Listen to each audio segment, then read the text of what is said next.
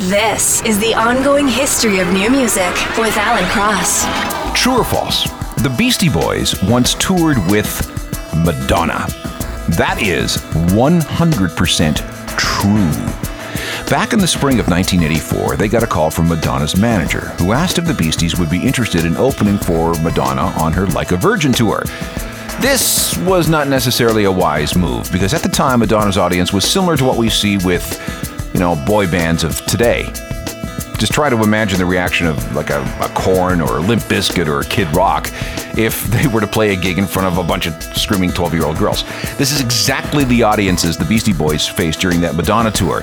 One particular show at Madison Square Garden was particularly memorable because more than 15,000 people were there and they booed the Beastie Boys for their entire set. The ongoing history of new music with Alan Cross.